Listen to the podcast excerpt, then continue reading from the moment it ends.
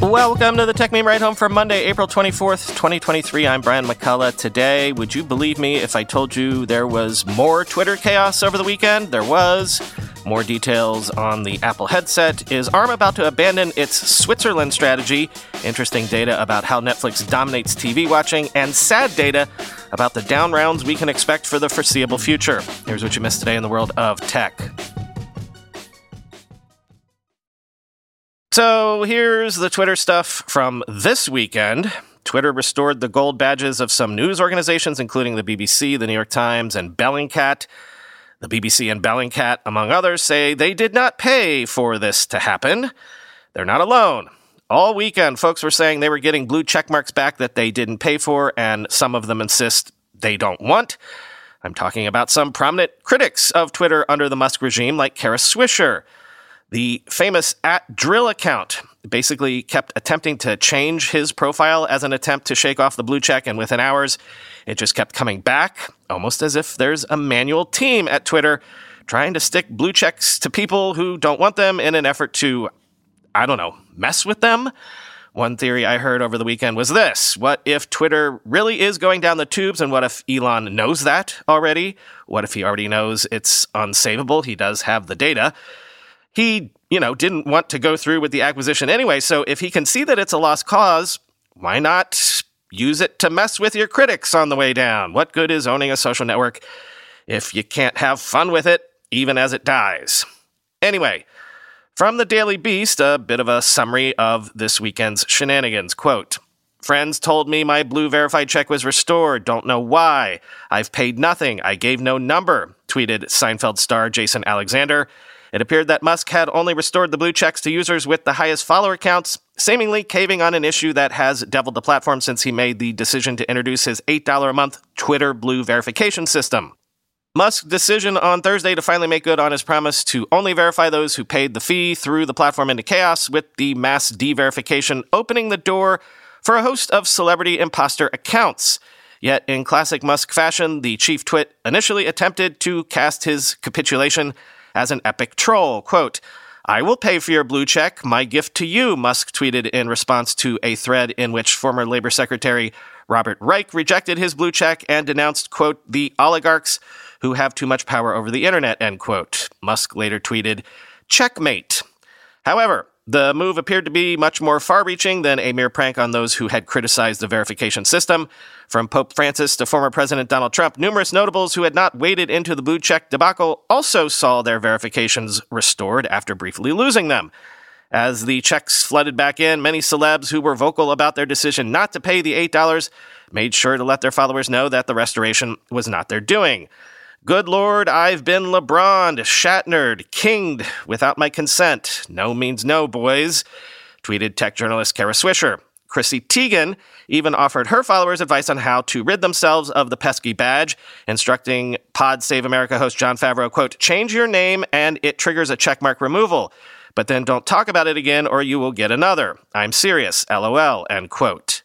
Again, I believe that's what at dril was trying to do, but I guess there are people watching with marching orders to make sure people Elon wants to have blue checks have them no matter what.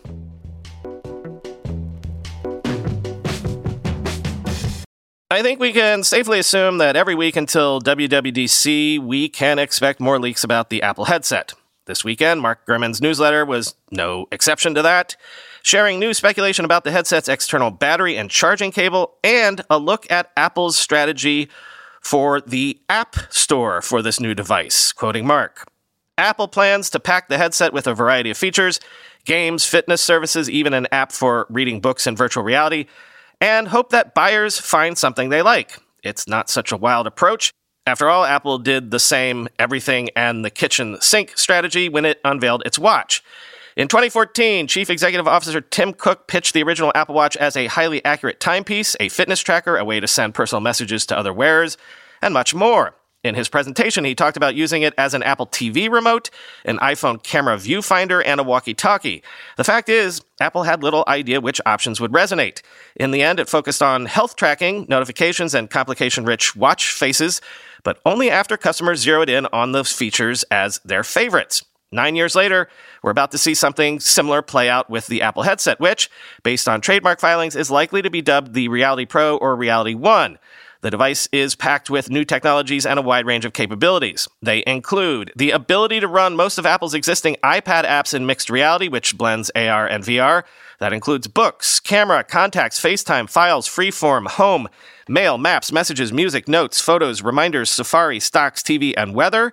A new wellness app with a focus on meditation, featuring immersive graphics, calming sounds, and voiceovers being able to run the hundreds of thousands of existing third party iPad apps from the App Store with either no extra work or minimal modifications, a new portal for watching sports in virtual reality as part of Apple's push into live streaming games and news, a large gaming focus, including top tier titles from existing third party developers for Apple's other devices, a feature to use the headset as an external monitor for a connected Mac, advanced video conferencing and virtual meeting rooms with realistic avatars, ideally making users feel like they're interacting in the same place. New collaboration tools via the Freeform app that lets users work on virtual whiteboards and go over material together. A new VR focused Fitness Plus experience for working out while wearing the headset, though this feature likely won't arrive until later a way to watch video while immersed in a virtual environment, such as a desert scene or in the sky. Users will also be able to operate the headset in several different ways, including by hand and eye control and Siri. It also will work with a connected keyboard and controls from another Apple device. Those features will be accompanied by a wave of apps from third party developers. Apple is planning to unveil a software development kit and Mac based headset simulator at the Worldwide Developers Conference, where the company will push attendees to write apps and services for XROS, its new mixed reality operating system. Over time, I would expect Apple to refocus the headset on a more manageable set of features after it learns which ones consumers prefer. One of the device's more surprising design elements is the use of an external battery that rests in a user's pocket and connects via cable. Apple made that choice to reduce weight and improve comfort. The headset will have two ports, a USB C connector to handle data, and a new proprietary charger. The charging cable that goes into the headset has a round tip that inserts magnetically. In order to prevent the connector from falling out during use, you rotate it clockwise to lock it in. The cable connects itself to the battery pack, and those two pieces aren't separable. The pack, which should power the headset for about two hours, looks like Apple's iPhone MagSafe battery pack. It's about the size of an iPhone, but thicker. The pack is designed to be charged via USB C and will be powered up using the same adapter included with the MacBook Pro. Given the short battery life, likely due to the use of an M2 chip and dual 4K displays, I'd imagine Apple will offer the ability to buy extra packs. End quote.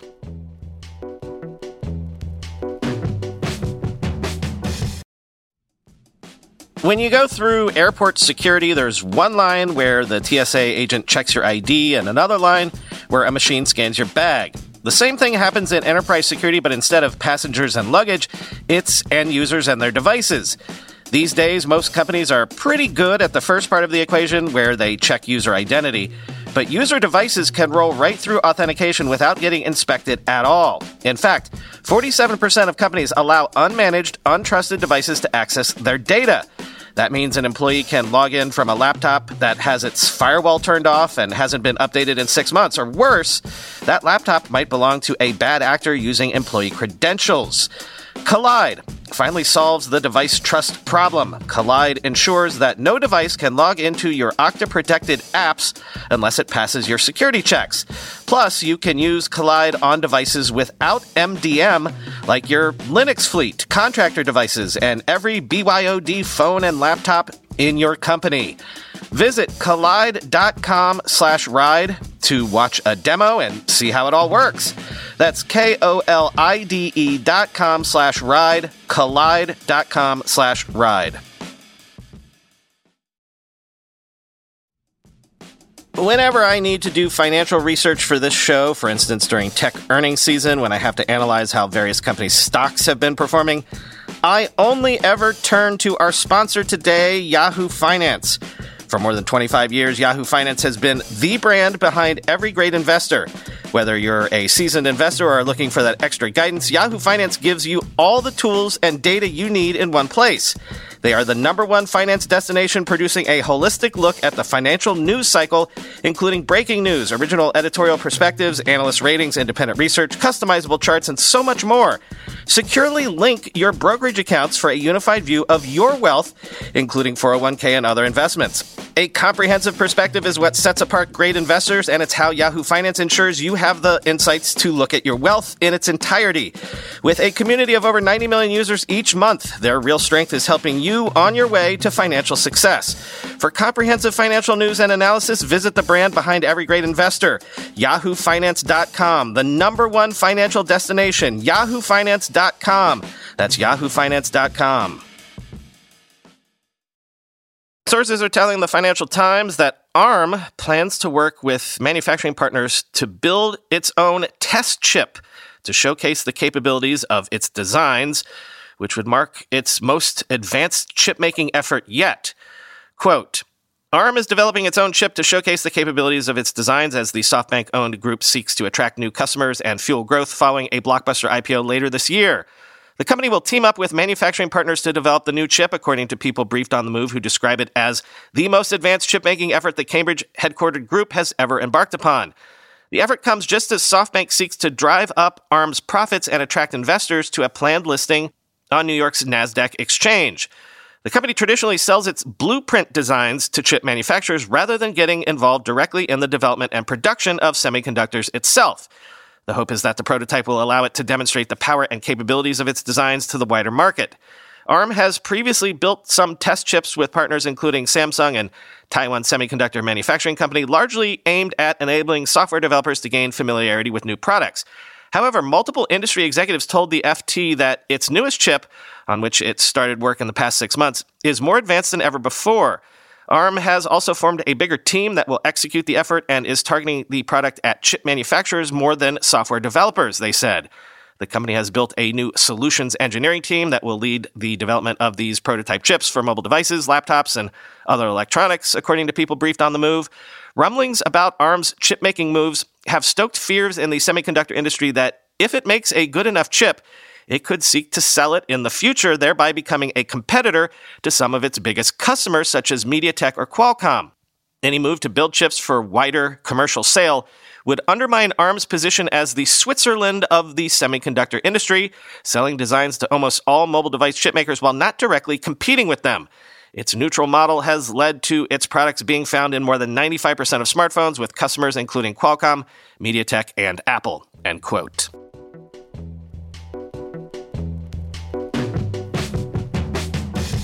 You know, I can't resist data points like this. According to Nielsen, Netflix accounts for between 7 and 8% of TV viewing in the US every month, which seems on the small side, though I would argue it really isn't. But also, they claim that Netflix is responsible for between 70 and 80% of the top TV shows in the US every single week. So that would suggest traditional TV is largely now the domain of channel flippers just looking for whatever's on, but Netflix has become the home for destination viewing. Quote, Netflix accounts for between 7 and 8% of TV viewing every month, according to Nielsen. No other service besides YouTube tops 4%. People spend more time watching Netflix every month than Hulu, Disney Plus, and HBO Max combined. Netflix's share of the most popular acquired titles, typically reruns of TV shows licensed from elsewhere, has slipped, however. Its share was 100% for most of 2021 and now sits between 50 and 75% most weeks. Netflix has also lost some share in original series, but not as much. The biggest beneficiaries have been HBO Max, which now has reruns of Friends, The Big Bang Theory, and South Park, as well as Disney Plus, which has The Simpsons and Bluey. It should be noted that of these shows, only Friends was a regular for Netflix. Netflix's biggest hits spent more time in the top 10 than any show on Amazon, Hulu, Disney Plus, or HBO Max. Now, as mentioned above, the Nielsen data does favor binge viewing. Your show has to be a huge hit to reach the charts with weekly drops. The only weekly releases that stayed in the top 10 for their full run are House of the Dragon and The Boys. But Netflix's biggest advantage is its raw size. With more than 60 million subscribers and another 30 million or so password moochers, the company reaches at least 100 million viewers a month in North America and likely far beyond that. The company has proven it can turn a show with a small audience elsewhere, like Cobra Kai or Breaking Bad, into a hit on its service. End quote.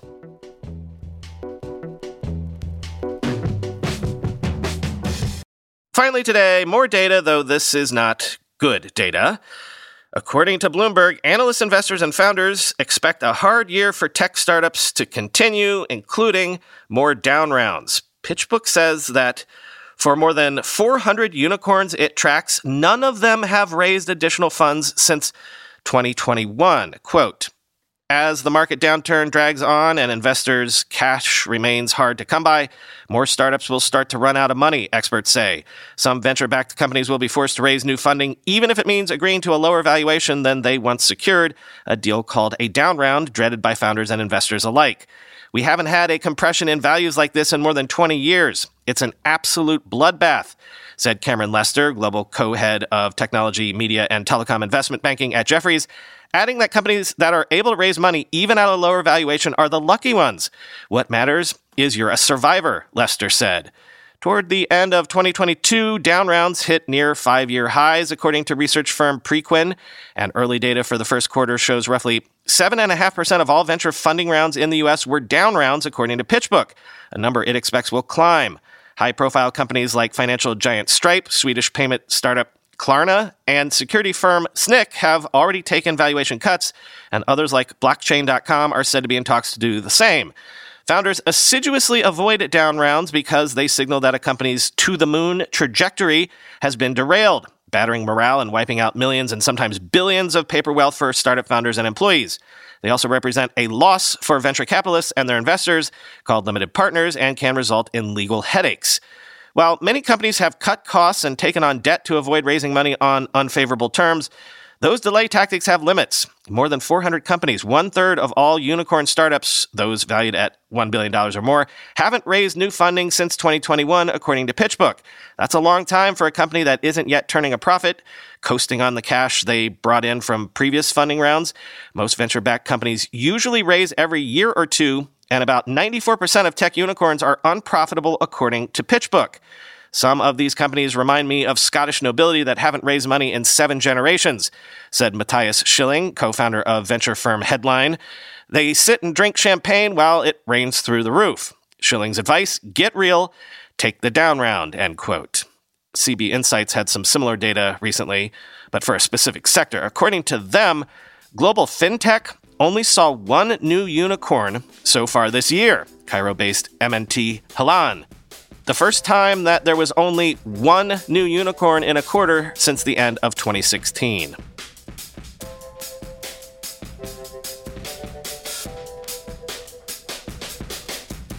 Because the Blank Check podcast got around to it for their Danny Boyle miniseries that they're doing, I finally watched T2, the Trainspotting sequel, over the weekend. The original, Trainspotting, was one of the foundational movies of my life in all sorts of ways, but I, like everyone else, missed the sequel. And I'm here to tell you it's actually good. It's different from the original, but how it's different is what makes it good, because it's kind of through the lens of those characters that the sequel is maybe the most interesting statement I've seen on what it's like to enter middle age. So, recommended if you're middle aged like me. Talk to you tomorrow.